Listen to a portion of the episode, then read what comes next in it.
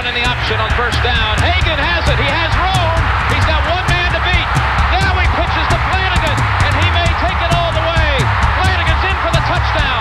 McKinley Wright from the logo. Oh! Got it! Oh, McKinley Wright. breaks a tackle, touchdown.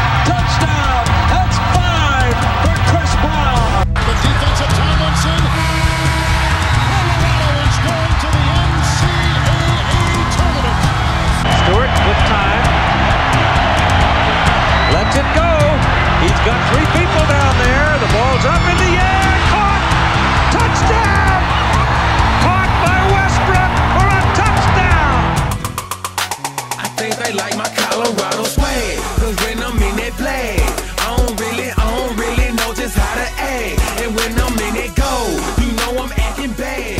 Holly get a bus with my Colorado swag. Welcome in to the DNVR Buffs podcast presented by Colorado Rugby. I'm Henry Chisholm, and um, we have a lot to talk about. Uh, Tyson Summers is no longer Colorado's defensive coordinator. Um, ESPN's Adam Rittenberg reported that. Um, I believe that Bruce Feldman has reported it, and um the Daily Camera's own Brian Howell just confirmed it. Um, so, safe to say, the news is real.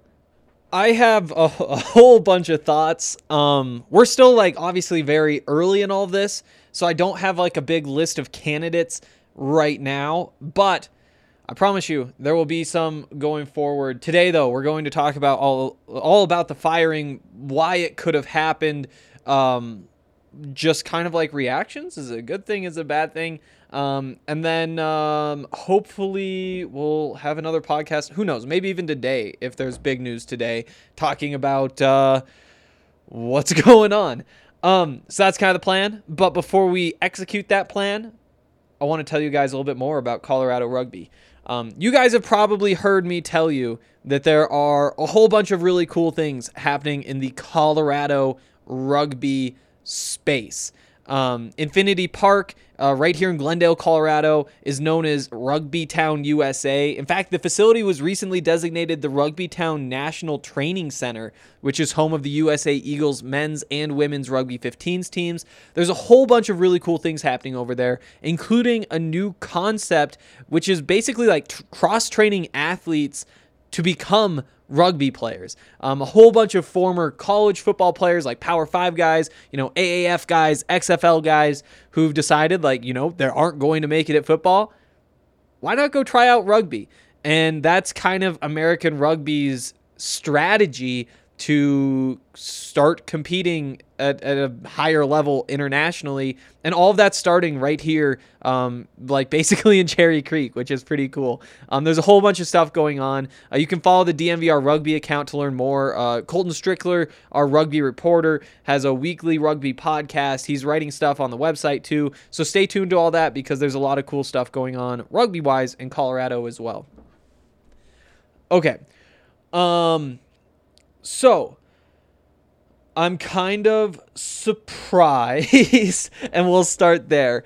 Um, the timing. The timing is one thing that kind of throws me off. I believe that the Alamo Bowl was a Tuesday, which means today is basically like three weeks since that Tuesday, because today is Tuesday. And that seems like quite a while to be mulling over something like firing your defensive coordinator. Um, typically, you see those changes made pretty quickly after the season ends. And that's obviously for a couple of reasons. First of all, it's just like a nice thing to do for the guy you're firing to say, hey, a whole bunch of the coaching jobs are going to get filled in these next couple of weeks. Go be a part of that process. Go find yourself a new home. Um, you know, for, for every new head coach that's hired, they typically need at least one coordinator that they need to hire, and t- typically more than that. They want to build their own staff. Um, so, was it doing right by Tyson Summers? I I, I cannot say yes or no, and we don't know the circumstances. You know, we're not gonna like speculate about uh, anything other than what happened on the football field today. Um, but the truth is, what happened on the football field, for the most part, was really good but in that Texas game was not good. And in the Utah game, when you had a chance to really elevate your status, without Nate Landman, Tyson Summers couldn't get it done. And that's probably something that Karl Dorrell uh, would point to um, in this decision. Um, to me, I've thought that Tyson Summers has done a very good job. Um, I think that the defense that he runs is a, a, a very good defense to run right now the way that college football is. You know, it, just gives you so much versatility. Um, you know, different sorts of coverages, um, different sorts of fits. I mean, it's just a very versatile defense that can be very complicated, but as we've seen over the last two years, once guys understand what they're doing, it just works really well because it's the same defense that Bama runs and the, the Patriots run. I mean, it's called like the the Saban Belichick defense, typically something like that. Depends on where you look. Um, and so I mean, it is really the defense that you do want to run. And and like I said, it went well. Um, you know they they were fifth in the Pac-12 in yards allowed per game, uh, fifth in points per game. Um, that Texas game really didn't help either of those numbers. But they were also number one in completion percentage, number one in opponent passer rating, number three in sacks.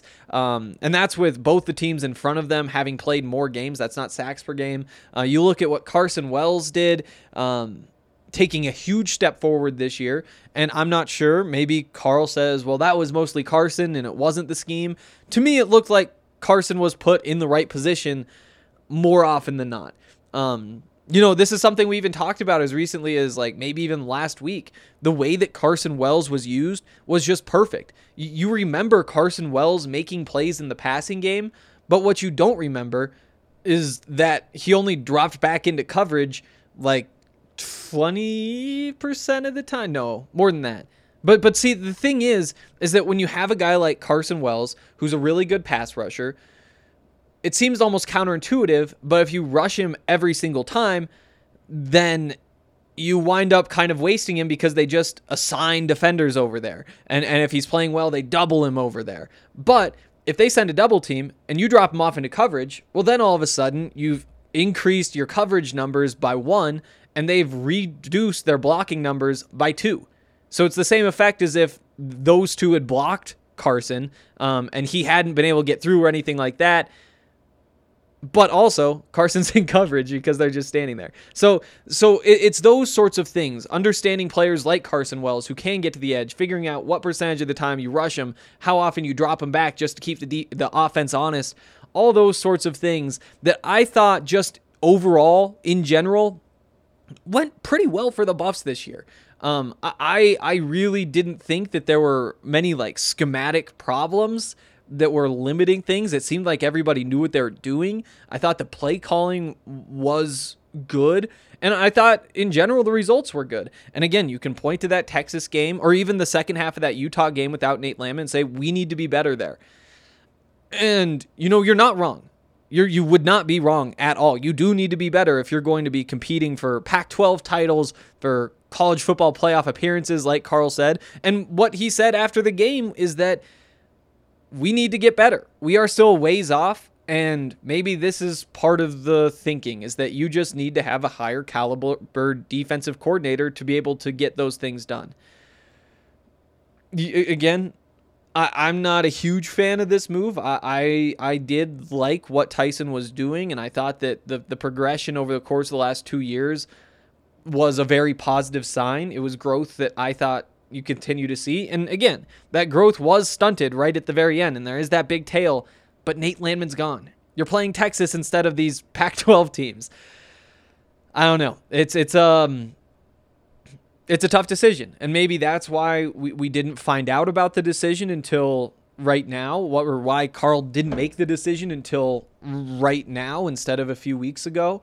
Um but it's not what I expected to see today. You know, if you had said like Tyson Summers gets offered a, an FCS head coaching job, I would have been like, yeah, that's more likely than him getting fired from this Power Five defensive coordinator job. Um, and again, I, I don't see everything. I know that like when he talks to the media, he's a great guy, lots of good jokes. It's a lot of fun. Um, maybe he isn't well liked. And again, this is speculation that I feel I'm not just gonna like throw out there, but but you know the sorts of behind the scenes that could happen. There's no reason to think any of them are real, other than the fact that he isn't the coach. And again, the the Buffalo defense has been trending in the right direction. It was one of the best passing defenses in the country, which again just does not feel right considering what we saw. It still seemed like they could have done better. Um, or, or could do better in the future because of the youth, because there really weren't too many mistakes. Um, sorry, this has been kind of rambly, but but those are kind of my big points here.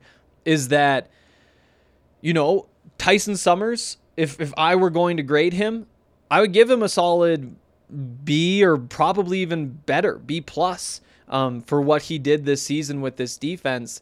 Um, you can't you can't be too upset with a guy like Karl Dorrell having high standards though and saying that Tyson Summers doesn't live up to those standards as long as you can find somebody who actually does live up to those standards. And that's what we're going to talk about next because there was another report that I want to talk about. Um, and then I kind of want to just talk about, like, in a broad sense, what to expect from where this coaching search is going. But first, Breckenridge Brewery makes incredible beers. Um, they're the official beer of DNVR. Uh, so that means that a whole bunch of things that we do, including this podcast, is made possible by the good people over at Breckenridge Brewery. And so by supporting them, you are supporting us at DNVR and um, my ability to have emergency podcasts like this on a Tuesday morning. Um, not only do I want to guilt you into buying Breckenridge beers, but also they're very good. Um, the the Strawberry Sky is my favorite. The Avalanche Amber Ale is just like a classic. Um, I don't know what to call it. Like, is that a lager?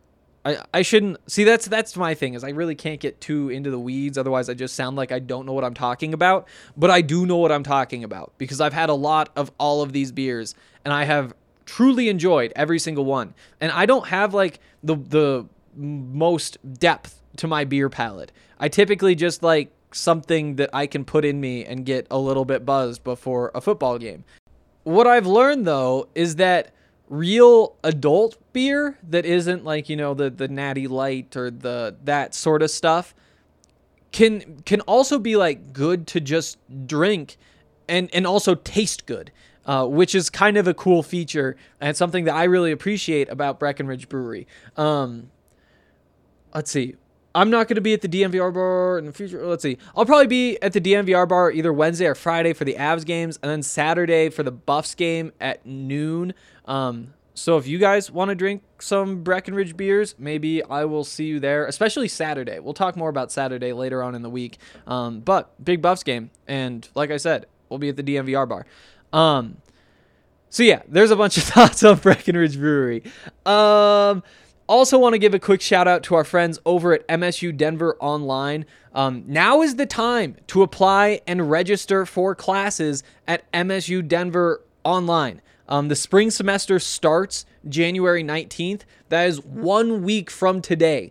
So, um, check it out. Go to msudenver.com slash online and see what they offer because there really is a whole lot of great stuff.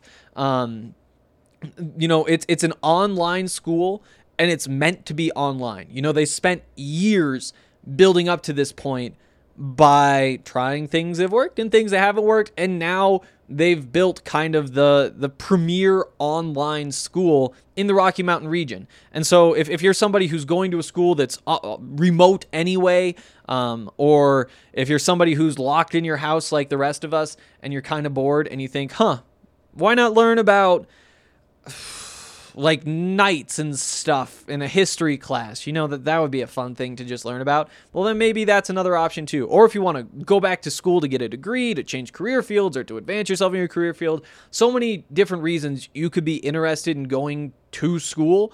Um, and MSU Denver Online just makes it so easy with great information. We've actually had a couple of our very own staff members here at DNVR take classes at MSU Denver Online, and they've said that the professors are extremely responsive and they care about you and all that sort of stuff. It's convenient. It's meant for people who work jobs. Um, I think the the students at MSU Denver Online actually work double the hours while taking classes as any other school in Colorado. Um, it's it just means that everything is built for you to be able to continue the rest of your life instead of putting everything on hold to go to school. It's super convenient. Like I said, uh, you can go to msudenver.com/online for more information on the 40 plus online and hybrid programs that can get you a degree.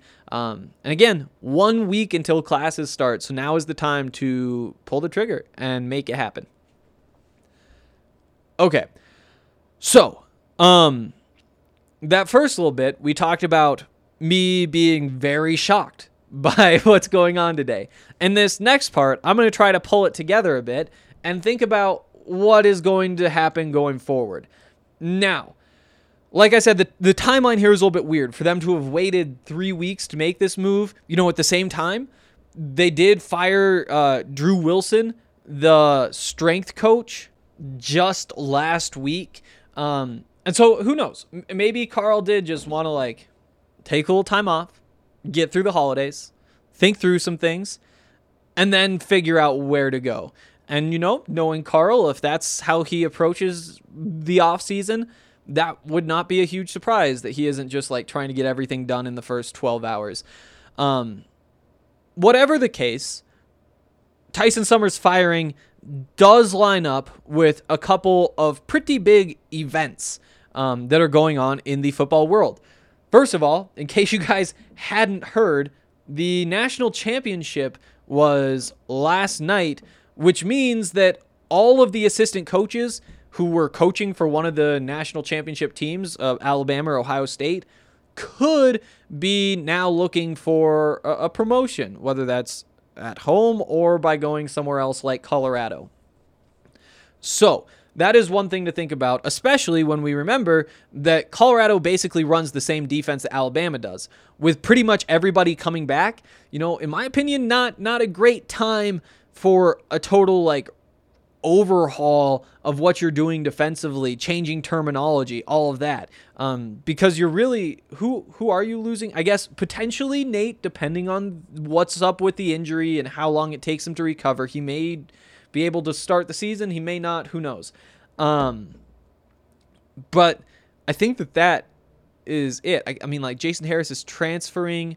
Um, yeah. So so to me, I wouldn't love just going in and saying, okay, you guys have just spent two years learning this language and how all these pieces work and what you're watching for and all that kind of stuff, just to pull the rug out from under them when it does feel like you're kind of primed for what should be your best football of this little era, this Nate Landman era, um, with with those other guys who have been a part of this defense in similar ways. Um, again, if you bring in somebody from Bama, somebody who you now could be talking to, um, that is one way to avoid that. At the same th- time, that really would surprise me because before coming to Boulder, Karl Dorrell had spent 11 of the previous 12 years coaching in the NFL. That means all of his connections, for the most part, are in the NFL. And that brings us to the second event that is happening in the football world. And that was last weekend, the super wild card weekend, or whatever the NFL was calling it, because there's now three wild card games on Saturday and three on Sunday instead of two and two. Um, that means that there's now six teams who just got knocked out of the playoffs and their season ended. They're in the same boat that all these other assistant coaches are, where, you know what? If you're a linebackers coach, you're a safeties coach, you're probably looking around, seeing if anybody wants you to be their defensive coordinator. And and if they do, is it a, a big drop off in terms of the level of competition, all that kind of stuff, or is this actually like a, a real big promotion? Again, Karl has connections. Um, I don't know like who in particular the that he would be after, but the six teams that lost: Colts, Seahawks, uh, Washington, Titans, Bears, Steelers I don't think he's been any of those places recently, but obviously the way that NFL coaching works, everybody is bouncing around everywhere. And so one of those guys, somebody might be on one of those staffs who was just with him with the Dolphins last year. Um, and so that's really the other place that I'm keeping an eye is on those teams who just became available. Because because again the weird thing here is that Tyson Summers wasn't let go a little bit earlier. Or at least that surprises me. Um could Karl have sent out some feelers and said like hey buddy who whose defense did a great job holding the Ravens to 20 um but what wasn't enough to uh get on to next rounds like hey you interested in this job oh you are well, let's see if we can get something done. And maybe that was the conversation yesterday, and today was the day that it was time to tell Tyson Summers that he wasn't the man in Boulder anymore. Um, whatever the case, I do think that coaching transitions, like within the staff, is an area where I do expect Karl Dorrell to have success. Um, you know, the recruiting, that's a question. I think a lot of recruiting comes with winning. Um, I also think a lot of recruiting comes with location, and Colorado hasn't done a whole lot of either, but the wins started to pile up this year, and people could believe in Karl, and that's going to make it really a, a lot easier to recruit. At the same time, though, you got to see him start to bring in some some talent that is is seen as you know a little bit higher caliber than this current class. You know, not a lot of four stars. Um, so while that has been pointed to as a strength or, or a weakness, the recruiting, I think this coaching staff, and this is something I've said before on this podcast, is an area where that should be a strength because of all the connections. Um, his ability to kind of take his pick of the young coaches and give them good opportunities because he does have a reputation of, you know, being a guy who cares about his coaches and wants to put them in positions to su- succeed and that sort of thing. He isn't really thinking like what's best for me. It's more thinking like, well, actually what's best for me is if I can get all of my assistant coaches onto better jobs and so other assistant coaches want to come in here so that they will also move on and it becomes this like factory like this farm for coaches and Karl Dorrell certainly has the connections to get that done. You know, we've already seen like, you know, they, they'll bring in some vets like Chris Wilson, who won a Super Bowl with the Eagles as the defensive line coach, um, and has done a whole bunch of other really impressive things during his career as well. But also younger guys like Taylor Embree, who I see is certainly one of the up and comers. Not like a guy who's within two, three years of a head coaching job, but maybe a guy who's within a few years of getting a pretty big NFL job that he could build into maybe a coordinator job, into a um, maybe a head coaching job from there. Um, and, and I do think that those are the types of guys because of the connections to, you know, he gave Kyle Shanahan his first job and a whole bunch of these young coaches he's been really plugged into because they run that West Coast system. And that means they hit all the same stops and they have all the same friends because their friends have all worked together. And you should be able to see Karl Dorrell build a really impressive coaching staff, um, and that should develop into a coaching tree. Maybe in a way that a, a first-time head coach, uh, somebody who hasn't been around quite as long, like Mel Tucker, may not have been able to. Because sure, he definitely did know some people, and he had like a good reputation. It just isn't the same as proving it and building relationships over the course of 20 to 25 years that Karl Dorrell has done and now has that under his belt. So I do expect good things to come from this. I do think that this should be one of the strengths of Karl. Um, and we'll see how it goes. Um, this will be one of like the first indicators of whether I've been right. You know, there are definitely some things that you can point to, like, you know, Taylor Embree, like I said, like that's a good get. That's somebody who you should be giving an opportunity to. And I think we've, have we seen it pay off? Maybe not. It was such a big first game from Brady Russell, but then he got hurt and there just wasn't a whole lot of talent there. But yeah, so if this position gets filled by somebody who is good, again, very good sign. If it isn't, then it's a bad sign. You know, again, my take for quite a while now is that this is the value of Karl Dorrell is building these coaching staffs Um, and now we're just in wait and see mode. And hopefully it's somebody who's exciting right off the bat. And even if it isn't, then maybe it's somebody who's just good at their job. Um, we did we have gotten one name in this whole search and it isn't like a, a huge like breaking piece of news or anything like that um, but it is a place to start this search and we're going to get into that after we talk about Green Mountain Dental Group, our old friends and former presenting sponsors. Um, Green Mountain Dental does great work. They'll keep your teeth in tip top shape. They're conveniently located, located just 15 minutes away from downtown Denver in Lakewood, Colorado. Um, so much to like. So much to like. Uh, they're family owned. Um, I say Colorado sports fans already? That's an important point. If I did say it, then it's worth it to say it again. Um, but I mean, just again, great work, great reviews. A bunch of people of DNVR have gone out there. DNVR listeners have made that their permanent dentist. Um, and the best part is, if you schedule a cleaning, X-ray, and exam at Green Mountain Dental Group, they will give you a free Sonicare toothbrush. It's a great deal. Again, it's just 15 minutes away from downtown Denver in Lakewood. Um, get out there because they do really great work. All right. So, um, we got just a little bit of a scoop from. Oh, wow. So many tweets since we started this podcast. There it is. Uh, from Bruce Feldman, who said, Hearing that Colorado defensive line coach Chris Wilson is viewed as a strong internal candidate to become the Buffs defensive coordinator, the 52 year old Wilson has defensive coordinating experience from his days at Mississippi State. So, you know, I I haven't spent a lot of time watching Chris Wilson's um, Mississippi State defenses from back in the day, but I do think that Chris Wilson would be a decent choice as a defensive coordinator.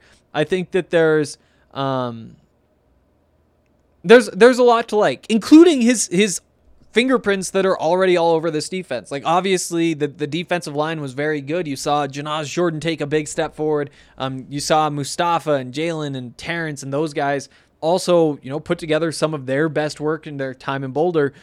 But there was a much bigger change that was all Chris Wilson. And that was the switch to a one gap technique. Um, the one gap essentially means that everybody just is assigned a gap, and that's how you stop the run. Um, if, if you're Jalen Sami right in the middle, you're either assigned the gap to the right or to the left of the center, and your job is to not let anybody through there. And typically, the best way to do it is to get through there first, get in the backfield, and make a play. It turns into a much more aggressive style of defense than if you're telling people, okay, clog up these running lanes up front, let the linebackers fly around and go make a play.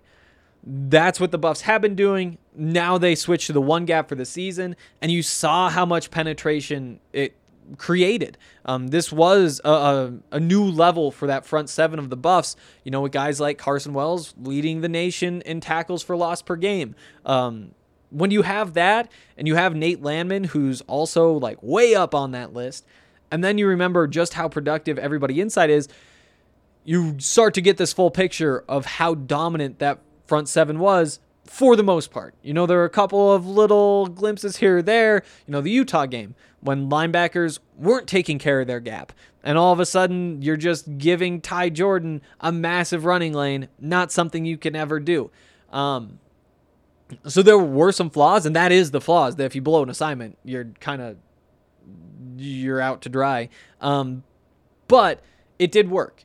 And that's something that Chris, who, like I said earlier, coached the defensive line of the Eagles when they won the Super Bowl a few years ago. That group with Fletcher Cox and uh, let's see, who else was there? Chris Long and uh, I think like Timmy Jernigan. I thought they had one more really good guy. But the point is, he ran that same scheme there, won him a Super Bowl. Um, Chris Wilson certainly um, could be a very good defensive coordinator. And again, I'm not in the meeting room, so I don't know how big the difference between him and Tyson Summers is. Would you have been happier holding on to Tyson Summers, keeping Chris Wilson in his position and saying, you know what, we're going to work together a little bit. We're going to keep throwing ideas out, and Tyson's going to pick the best ones and run with them? I don't know. It, it seems like at this point that might not have been a bad decision, but who knows? Maybe letting Chris take even more control could be a good thing because he is a very established coach. You know, we talked about him being the defensive line coach there, um, but his resume is a very strong one. Um, been with the Cardinals, been the defensive line coach at USC, at Georgia, at uh, Oklahoma, at Colorado before this, uh, Illinois State, maybe not all that impressive, um, but traveled all around, around, coached some of the best defensive linemen in the country at every one of those stops. Like USC is always going to have talent there. Georgia's always going to have talent there. Um, he was also the defensive coordinator um, for two years at Mississippi State, plus one year before that, he was the co defensive coordinator. Um, he has a, a, a very long and successful track record. And you know what? If, if that's kind of your safety option, is promoting Chris Wilson, you're really not in a bad place. And and that does set the stage for forcing a candidate to blow your socks off for him to get the job over a guy like Chris Wilson. Now, hopefully that's what happens. Hopefully you get some. I don't. I don't know. I wasn't looking at defensive coordinator candidates. I need to go back and do a whole lot more research, which is the plan for after this. Um, but you know, this is kind of where we're at right now. Tyson Summers out. Chris Wilson is the in-house favorite. Makes you think that if it is somebody who's currently within the program, it will be Chris. Um, yeah, I think that that probably makes sense. Because because the other coaches, you got Brian Michalowski back there, Brett Maxie, um, Demetrice Martin. Chris Wilson is probably the, the safest option out of all of those. Um, and now they're to run around and see if they can talk to a couple of the guys from Bama, talk to a couple of the guys um, from the NFL, and just see what their options are like, would be my guess. But who knows? Maybe they have something up their sleeve. Maybe they have a little bit more of a plan um, than I'm giving him credit for. And uh, if that's the case, then we might be getting some big news here pretty soon. Um, I think that's going to do it for this quick emergency podcast, just to share all my thoughts on what's going down. And once we know enough more to fill another podcast, I'll be back with that podcast. Um, we're also going to get Ben on to talk about the game last night here pretty soon. Maybe even that's today. Um, I'm not sure. All I knew is I needed to get this done, and I'm really excited to scroll through Twitter and see if we've learned anything new. Um, appreciate everybody for listening. I'll be back soon. I think they like my Colorado. Cause when I'm in that play, I don't really, I don't really know just how to act. And when I'm in go, you know I'm acting bad. Holla, get a bus with my Colorado. My Colorado my Colorado. I think they like, I think they like my Colorado.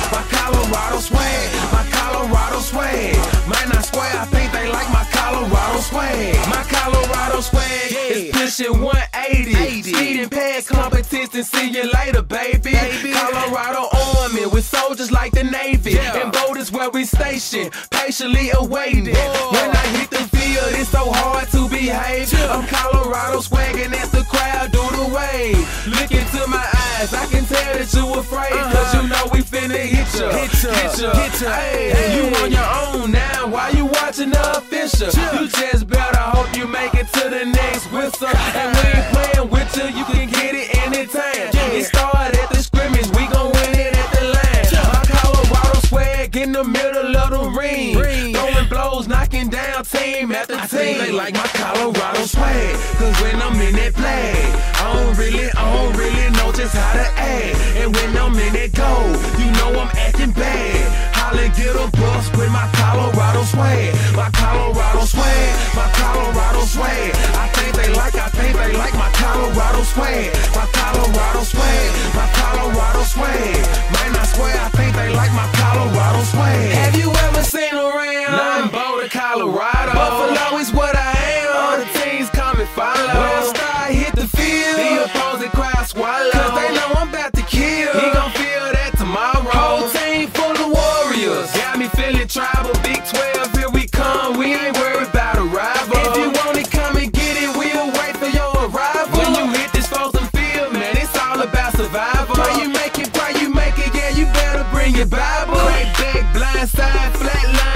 survival. Get them thugs, get them bucks, mess them up, we say we got them. If we don't, then we'll get them when we see them, then we I had like my Colorado swag, cause when I'm in that play, I don't really, I don't really know just how to act. And when I'm in that gold, you know I'm acting bad.